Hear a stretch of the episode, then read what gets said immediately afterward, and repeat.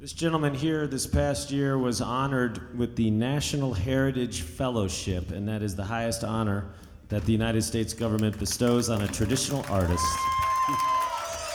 Thank you.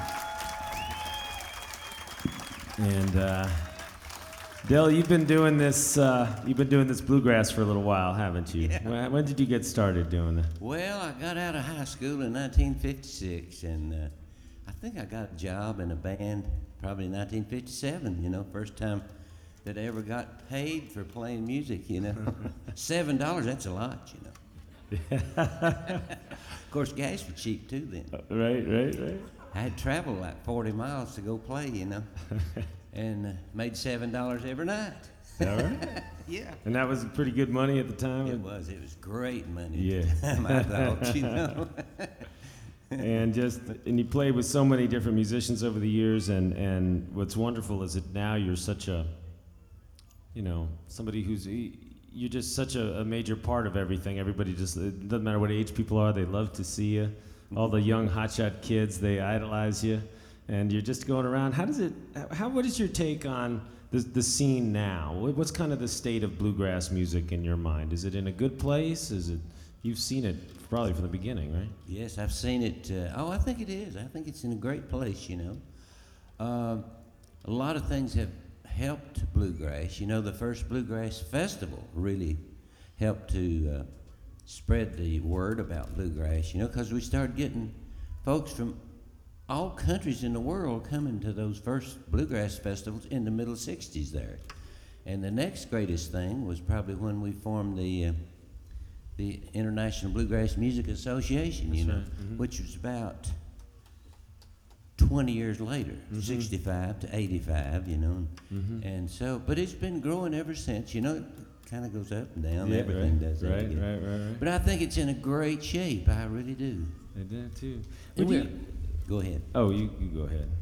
Well, we've kind of integrated with other types of music that we didn't like in the beginning, you know. That's right. I was gonna say you've been running around New Orleans lately. But you know, By the uh, way, Yeah, I don't know if people know this. Del was a Mardi Gras king this past year. Do you know that? he paraded through the French Quarter, king and queen. Him and I didn't know it was that big. It's big. That's, ain't it? that's as big as it gets. That's It there's sure no is. bigger. If I'd have known that, I'd have wore some better shoes. You know, I was thinking we're gonna bring the whole band out, but I thought it might be nice first if you wouldn't mind. I think it would be really sweet for them just to hear you do one by yourself. Is that something you'd be willing to do? well, you know, it's been. I know uh, he's shy, a little nervous. That's it. It's probably been 40 years since I did something by myself. I don't know how to act.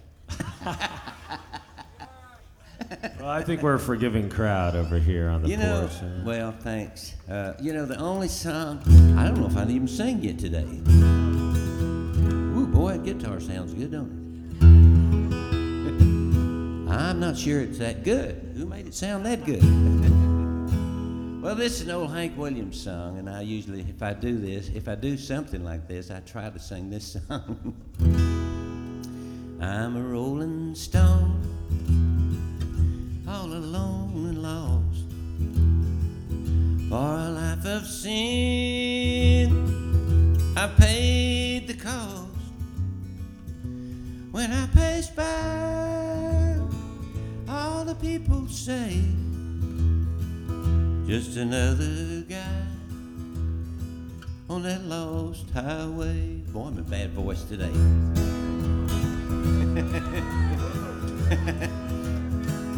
Now, boys, don't start. You're rambling around. Now, listen, boys. For a life of sin, are your sorrow bound? Take my advice.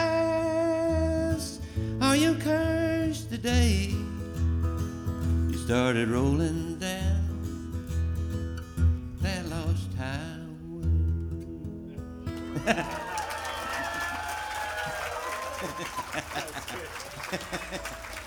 oh.